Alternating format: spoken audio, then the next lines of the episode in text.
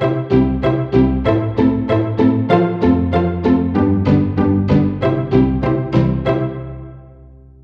and welcome to the Pump Court Family Law Podcast brought to you by Pump Court Chambers. My name is Tara Lyons, and every week we look at relevant issues concerning family law. Today on the podcast, we're going to be looking at issues that arise when dealing with financial remedies cases involving farms. And I'm delighted to be joined by Jack Rundall from Pump Court Chambers and Anthony Field, who's a RICS registered valuer and rural practice chartered surveyor.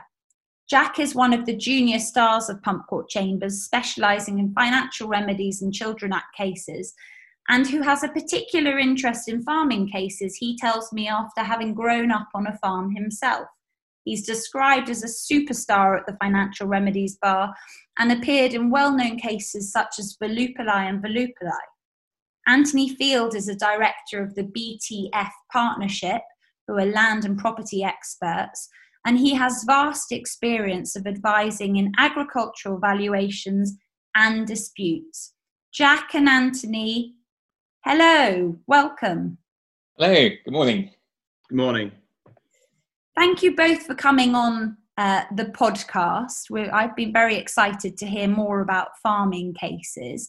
Jack, if I can start with you, a farming brief lands on your desk. What are the particular issues to think about when you're first instructed?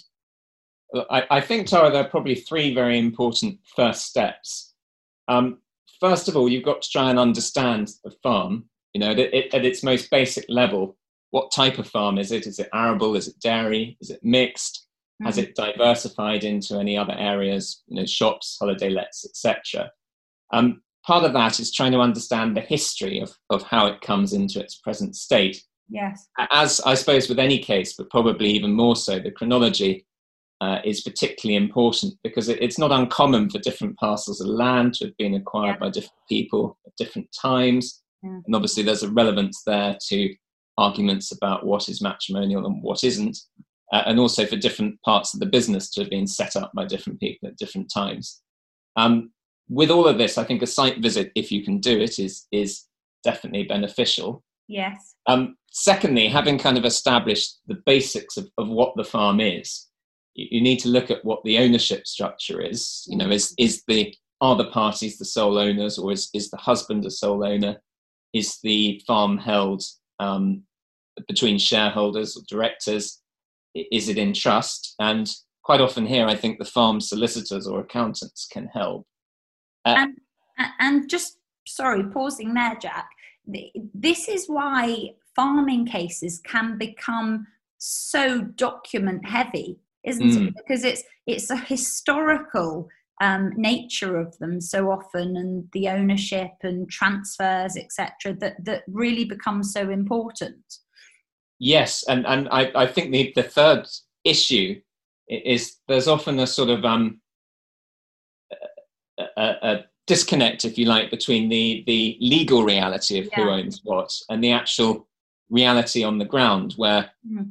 you know the family might have taken legal advice and set up the ownership of the, the farm in a certain way to be tax efficient, but actually on the ground there mm. might be a particular person making day to day decisions. You know, a sort mm. of um, patriarchal figure who may actually, for tax reasons, have divested himself of legal control of the farm but if you're looking at trying to settle the case before a, a final hearing, there may be a certain person you absolutely need on side with any settlement yeah. to have any chance of um, or joined uh, of, of, making an offer. And of course, that's all linked to questions of who you might have to hmm. join um, if proceedings begin. Mm. Um, against all of that background, what's absolutely essential in, in a farming case, perhaps more than any other, is to identify with the other side at, at, a really early stage, if you can, who your single joint expert might be mm. um, and what issues he or she is going to need to report on. Uh, and obviously, having the right specialist advice from um, a, an expert who is um, frequently instructed in, in farming cases and, and knows um, the agricultural issues is absolutely essential. So I'm absolutely delighted we've got Anthony yeah. to uh, tell us more about that. Well, a- Anthony, that, that brings us on very nicely um, to you. Um, and Jack's spoken about getting an expert like you involved at an early stage. How early in the process do you like to be involved?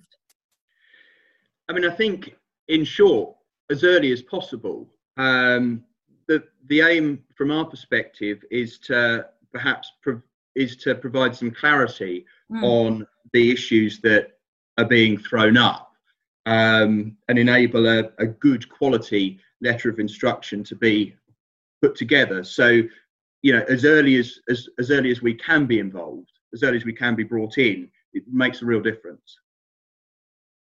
And just speaking about um, obviously the, the, the letter of instruction which prompts your involvement, ha- have you got any advice or tips for our listeners who are going to be instructing you and others like you as to what needs to go into that letter of instruction?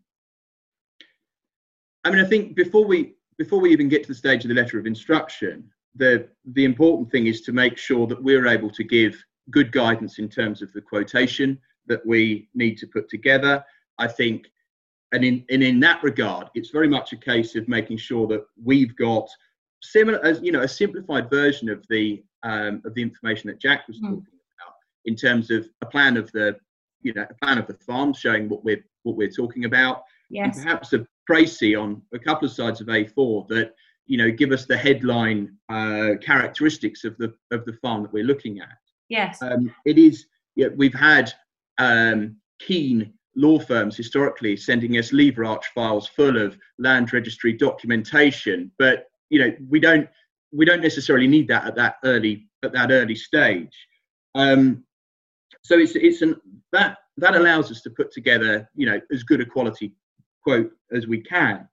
Um, but in terms of the letter of instruction, what is really really helpful in that provision of initial information is if we can understand what questions specifically both sides are wanting us to address. Um, it doesn't necessarily require both sides to have reached agreement on no. certain areas, um, but it is incredibly useful um, if we if if the letter can highlight or if we can discuss perhaps and you know in light of a draft letter of instruction um, what points you know what areas need clarifying and then we can look at valuing in different alternatives. Yeah and so with that um, not getting into a he said she said type letter of instruction but um, perhaps saying well it's the husband's case that you know um, they, they need to maximize uh, the the value of the farm and so uh, if we're looking at any liquidity uh, we, we want to uh, keep it to, I don't know, uh, a, a, limited value. And the wife saying, you know, we might want to look at liquidity up to 1 million, and you do give an either or uh, answer. I think that's exactly right. I, I think it is, if there's no, there's no requirement for us to, um, for the sides to, to necessarily agree on, on an awful lot other than the absolute basics. But I think as long as each side is aware of of their position, well, you know, there's nothing wrong with asking us to value an alternative. There's nothing wrong with asking us as the single joint expert for guidance um, and to to highlight. I mean, something that comes up um, from time to time is the occupation of cottages and and things like that. And it's it's perfectly possible that um, the sides don't agree on the basis of occupation whether vacant possession can be obtained or whether it's subject to a long-term tenancy but we can very easily value into alternatives. Yes. The, you know, the answer appears in our valuation report, and then what we can do is we can concentrate on getting our report back in a timely fashion and enable the sides to see it. The other, the other thing is that it is perfectly possible um, for the parties to become entrenched in um, considering the impact on value of various elements or improvements and who paid for what. Mm. Um, and I think this is why it's useful at an early stage for us to understand what the questions are because what we want to avoid is going off on a um, on a tangent and addressing a significant number of queries that actually don't have an impact on um, on the on the value itself. So what I would say is that if we as a valuer can see a draft letter of instruction, if we can understand the questions that you would like answering, yes. um, then we can make sure that it's those questions that are in our letter, and we're not taken down an avenue of um, of answering questions that actually don't help the process. Yes. And in terms of so, so, you've got the letter of instruction, you go off for your valuation inspection. Is there anything that the parties can do uh, in terms of preparation that can really assist you? I think the first thing that everyone needs to bear in mind is how this how the inspection is going to be conducted. Um, who is going to accompany the valuer as they go round? These are and certainly can be quite complex properties and there are quite a number of questions that can arise during the mm. inspection and immediately afterwards. Um, what I think we want to avoid is getting into a situation whereby the inspection is carried out in a complete vacuum, yeah. um, and then written questions have to be raised.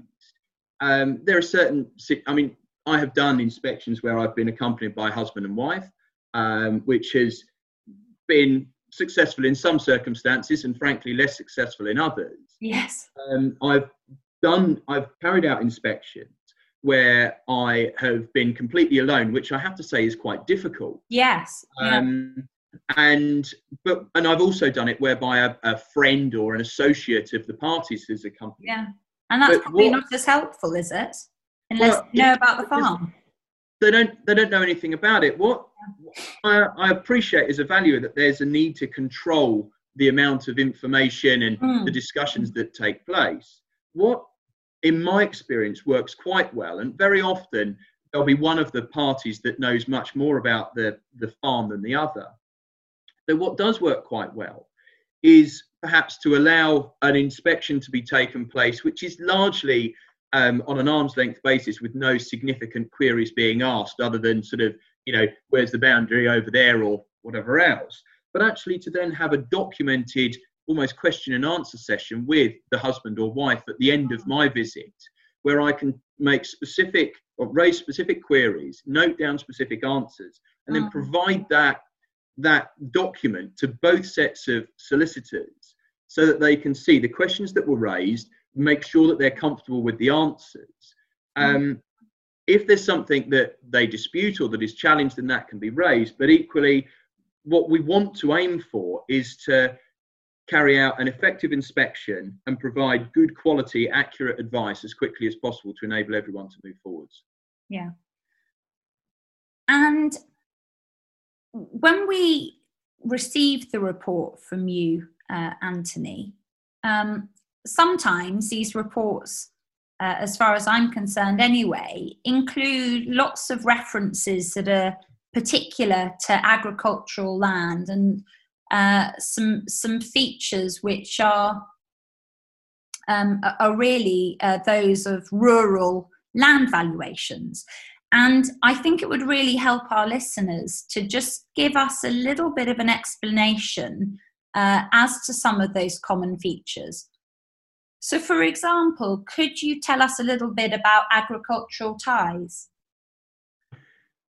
Sure. Um, I mean, there are a number of things that are largely unique to agricultural properties and have an impact on values.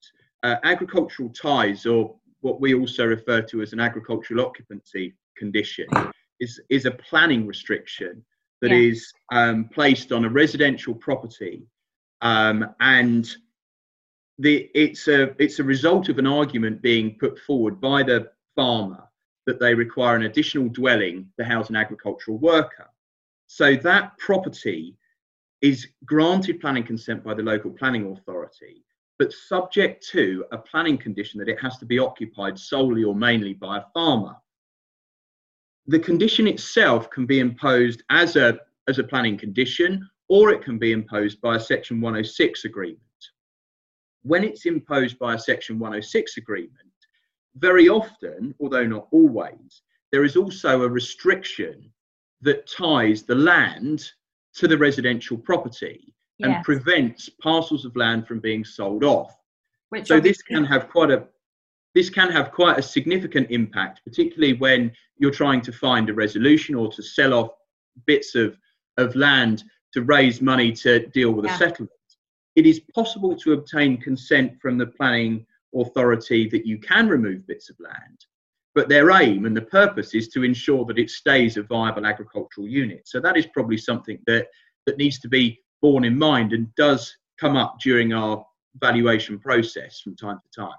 And how is it? How easy is it to rem- remove agricultural ties? And what's the process? So, if, if for instance, the wife wants to extract a large sum of cash to to meet her housing needs, but there's an agricultural tie, um, you know, what steps can she take or ask for to, to try and overcome that tie?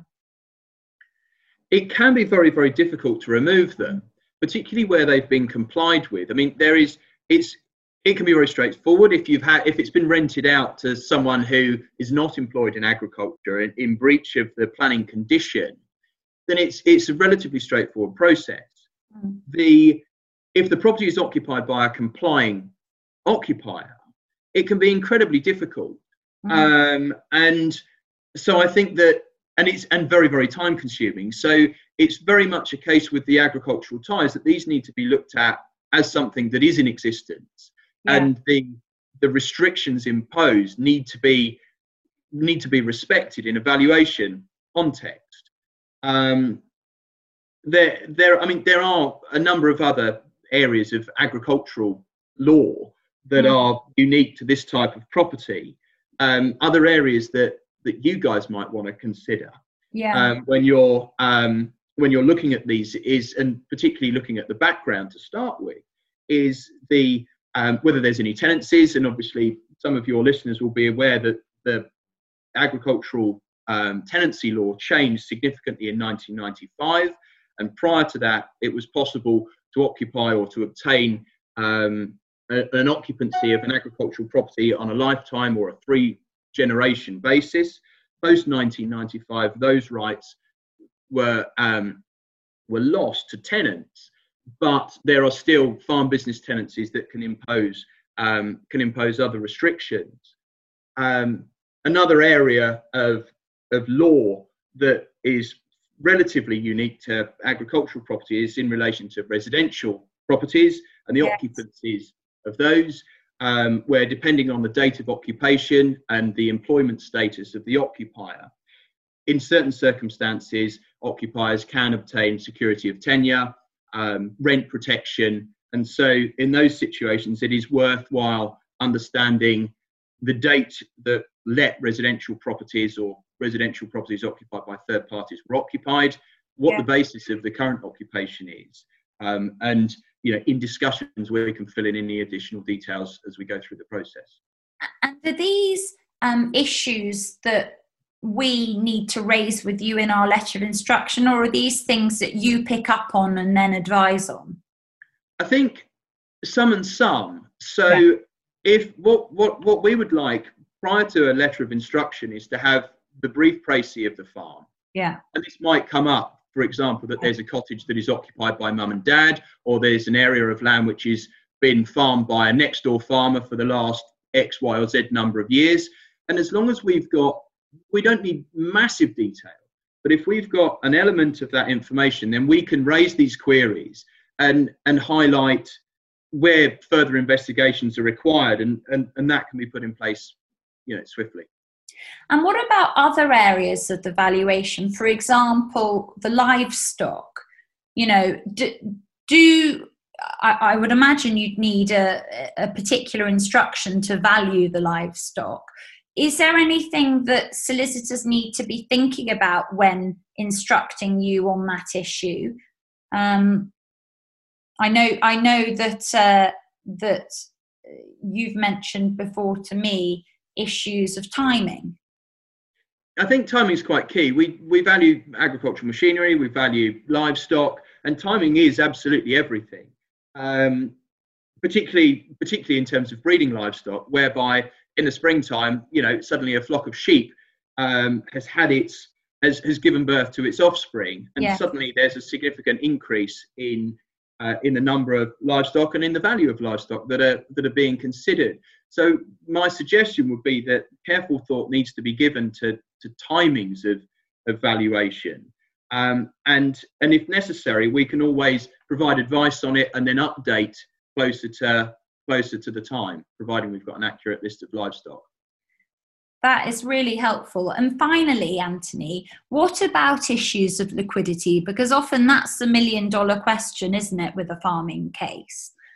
Um, what uh, what pointers or, or tips do you have when, when considering liquidity for our listeners? I think the general perception is that a farm is is a is an illiquid asset, but I don't think that's strictly speaking true.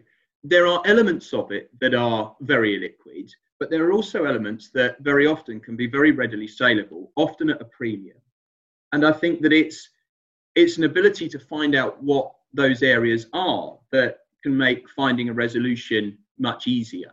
What do they tend to be, the, the, the elements you've spoken about that are easily sell off, saleable? What, what do they tend to be?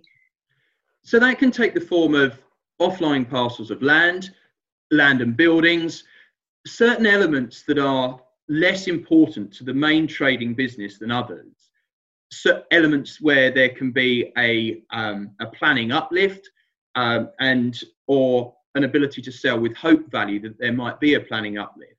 Farms very often are dissected by roads and tracks and have off-lying yards and, and buildings. And very often where a farm must be, or if it's if a farm needs to be divided, it's very helpful from the perspective of fulfilling our instructions. If we've got an indication as to how things might progress, then we've got an ability to advise either on could, is it possible to identify land to the value of, or equally, is it possible to advise on how wise or otherwise it might be to separate the area of land edged purple on the on a plan.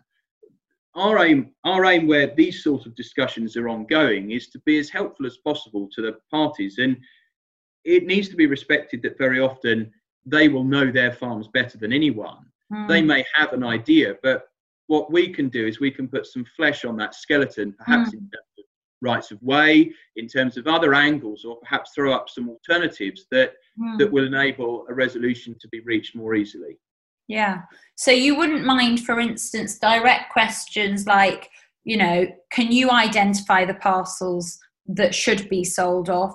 And also, I think what you're saying is you know, can you also uh, advise or provide some sort of commentary on how to raise a fixed sum of money? Certainly, we can do we can do either we can do either or, and are very happy during that process to to do that. The the one thing that I would try and avoid is is the slightly general question which I have been asked previously, which was could I identify any parcels of land that could be sold off? which the answer is yes. But do you mean big parcels, small parcels, mm. or hmm.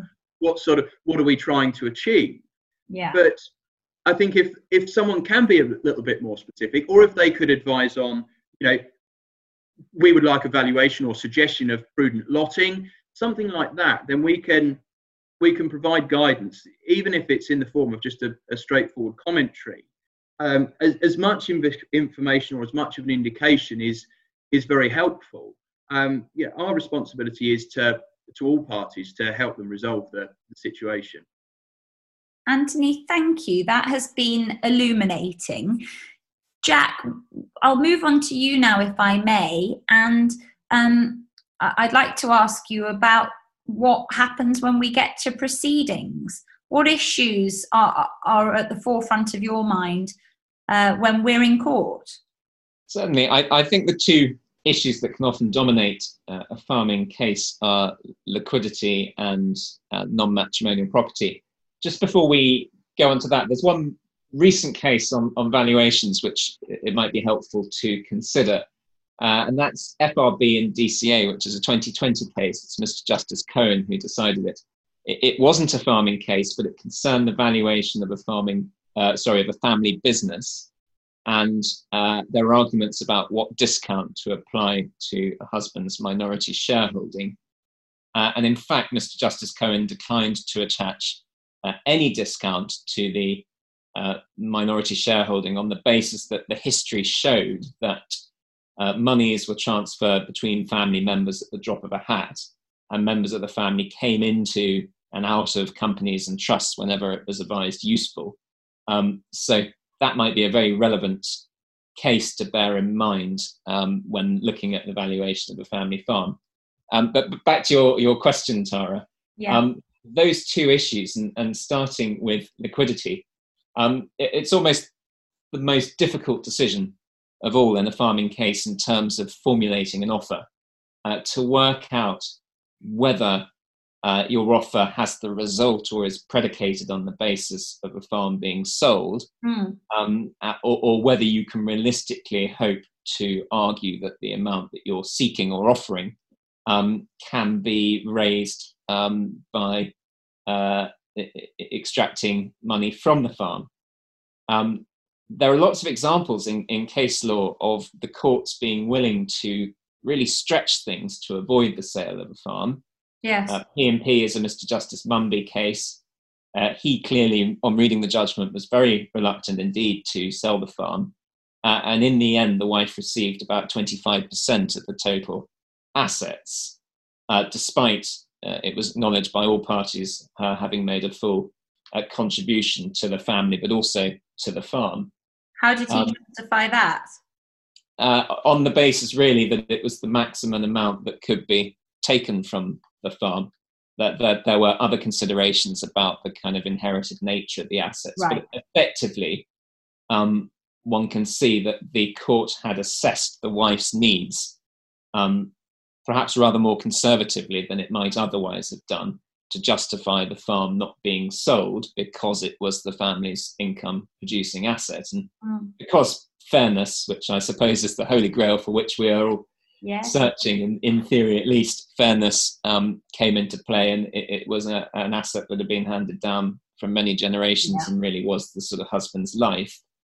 Um, but of course, in in some ways, a, a, farm is no different from from any other family company. And on the one hand, that there's an obvious reluctance to kind of um, sell the goose that lays the golden egg. But on the other hand, there are um, plenty of examples of, of, cases where the goose has been sent to market. Yeah. Um, so you can compare P&P to uh, Y&Y, which is a, a, another um, farming case where the judge accepted that a, a, consequence of the order that had been made was quite possibly um, that things would have to be sold. And really, the difference on on the judgments, apart from uh, a bit of luck on on either party's side, um, is simply the uh, assessment of the wife's needs and, and uh, the uh, ability of the farm to raise that lump sum. So that, that all comes back really to the um, point that I think Anthony was making, which is you, you need to have very clear evidence and, and look into all possible realistic avenues of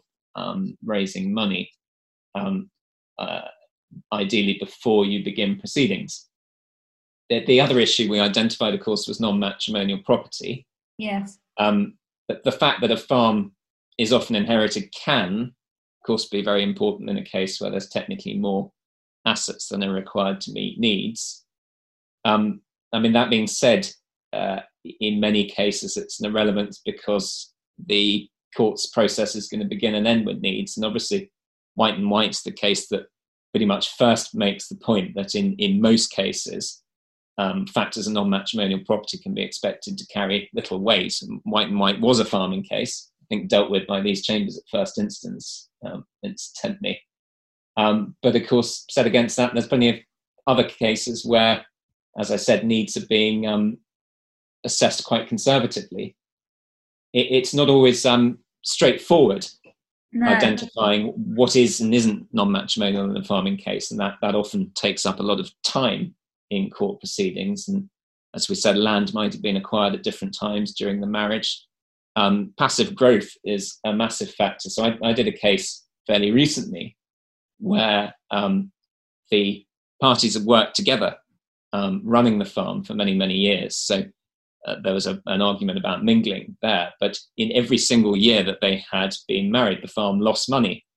Um, so in a way, that contribution produced nothing. But because yeah. the underlying value of the land had been going up so much, that more than wiped out what the farm was actually losing.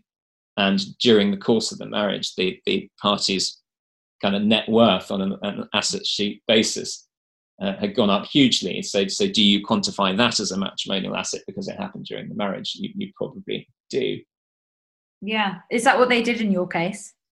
Uh, well, we settled, but I, I think oh. we anticipated um, that, that, that that passive growth would be regarded as a matrimonial.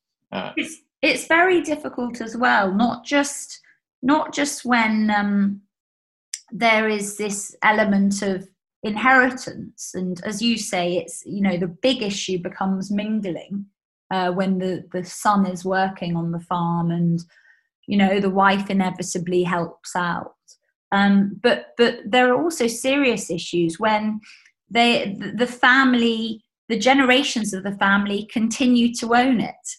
But it's not clear in sort of what proportions and there are arguments of you know how the beneficial interests fall and the intentions. And it can become hugely costly to dispute these issues. Yes i mean and and you um, risk having sort of multi multiple parties yeah. dragged into uh, a case and and you you risk really the legal reality not matching the kind of reality mm. um, on the ground which is hugely complicated which is probably what leads to such a sort of widespread uh, of different results in, in, the case law. So it, it's um, it's certainly the case, perhaps more than than, than any other case, that uh, trying to find a way to settle um, outside of proceedings, or at least before a final hearing, is is really crucial if you can. And that that's been really helpful, Jack. What about tips to bear in mind before issuing? I think probably you really got to get all your ducks in a row. I, I can't come up with a better farming pun uh, than that. I, I, wanted to um, to work in "Don't Count Your Chickens," but I, I haven't managed it. Um, but it, I, I, guess, for instance, if you're acting for the party that that doesn't want to sell the farm, um, you, you've really got to explore every avenue of extracting liquidity. And uh, Anthony's given us some, some very helpful tips uh, about things that he might look at. Uh, I, I, guess it, it may pay as well to consider from a sort of accounting perspective uh, whether you can get good evidence about what the business can take on in terms of extra debt. Um, D&D is a case of Mr. Justice Charles where he was very critical uh, of a husband in a farming case for not providing uh, enough information. And he um, says in the judgment that he wanted detailed forecasts of liquidity. He'd wanted to see uh, evidence of the farm approaching commercial lenders and specialist lenders. Yes, he wanted to see communications between the company and the bank. He wanted to see business plans and forecasts. And um, the upshot was, although the, wife, the, the, farm wasn't sold, the wife's capital claims were uh, left open. Um, so that there's an example of, of just the kind of paper trail that you need really to convince um, the court that, that keeping the farm uh, is a viable option. Uh, conversely, I, I, guess if you're acting for the other party, you, you also want to have a very good uh, idea of what's the maximum amount the farm can extract. And it's, it's, probably harder acting for the other party because you don't necessarily have access to the information. But if you can sort of work collaboratively with the other side, that's helpful because uh, if, if you're acting for, for, let's say, the wife, if you can pitch an offer that uh, assesses needs quite conservatively, but also represents kind of the maximum that the farm can can raise without being sold, then that's likely to be quite attractive, I think. But yeah. I mean, the I problem guess. the problem with that is you do, you know, you need to have the information first before you're able to pitch the offer. But then you want to have the question to the expert. You do before yeah. you, you know. So it's a sort of chicken and egg scenario, to use another pun. That's a that's a great one. Um, I, I suppose it, it's also um, sometimes helpful to consider a shadow expert if you're, particularly if you're acting for um, the wife, so that you know exactly what questions to put to the single joint expert. Um, and really, if, if you can work collaboratively with the other side, so much the better, because it's it's probably the case that the farm has its own solicitors, its own accountants. Yeah. Um, and if they can work with the other party's team to help them understand exactly what shape the business is in and, um, mm. and, what it can and can't do to raise money, then you're much more likely to achieve a settlement. And of course, that is in both parties' interests because um, the, the other party will not know for sure that if it goes to court, the judge isn't just going to say, well, look, this is a, a, a case where uh, I think uh, equality of outcome is important, if, uh, and I don't see any other way to achieve that other than than splitting things down the middle. And if that means a sale so be it. So yeah. it is often in everyone's interest to work together. Jack thank you. I think that's probably all we've got time for today. Anthony jack thank you so much for your time today. It has been so informative.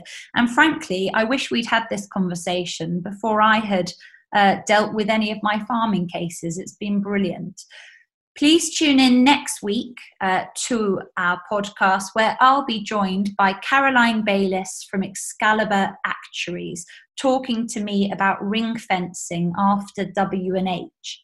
As ever, if anyone has any further ideas on topic areas, Mark and I would love to hear from you. And you can find our email addresses on the Pump Court website, www.pumpcourtchambers.com. Episodes are available to download or stream on iTunes, Spotify, Google, and the Chambers website.